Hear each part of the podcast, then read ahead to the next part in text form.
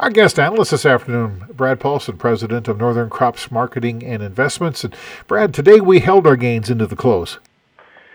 Yes, we did. Uh, still a lot of concern about uh, the weather in Argentina. They just can't get enough rain to put the drought fears to to rest. So we did see you know beans up 25 here in old crop, and Novi new crops up 17 at 14.12, corn up 6 to 82. Uh, Brazilian corn, they're kind of getting to the end of their old crop supply, so even corn in Brazil is trading around seven and a half dollars a bushel as their uh, old crops supply dwindles before harvest here in a, in a month or so.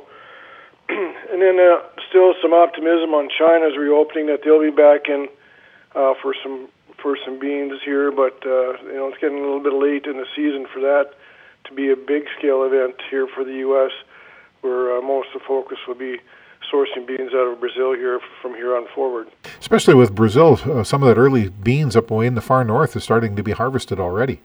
That's right. The harvest will really pick up here after New Year's, and then you know another three or four weeks, so a good chunk of the whole country will be harvesting again. Yeah, for sure. And then, as you mentioned, the weather in Argentina, they've been so dry they don't even, can't even get it all planted the way it sounds. Yeah, they just you know they've been getting halves and quarters here and there, but uh, you know they need a good two or three inch general rain, which is not in the forecast as of today anyway. Um, still, some thoughts that that La Nina is breaking down and they'll get some rain here in in later January, but uh, again, weather forecasts are day to day. Yeah, but will that be soon enough to do any any relief?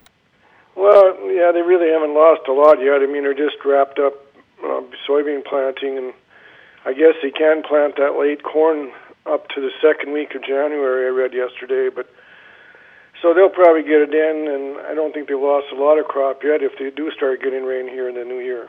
Okay. How about livestock? What happened there today? well, there again, quiet day. We had the uh, cattle on feed Friday, and with pretty neutral.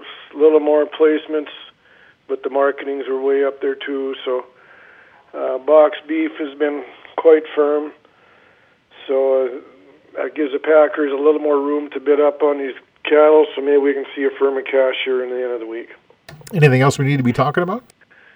Well, it's kind of choppy. you know, stock market's down hard. The energy market is down fairly hard after being up big yesterday. So we just kind of chop around here in these holiday markets. Speaking of that, Happy New Year, Brad.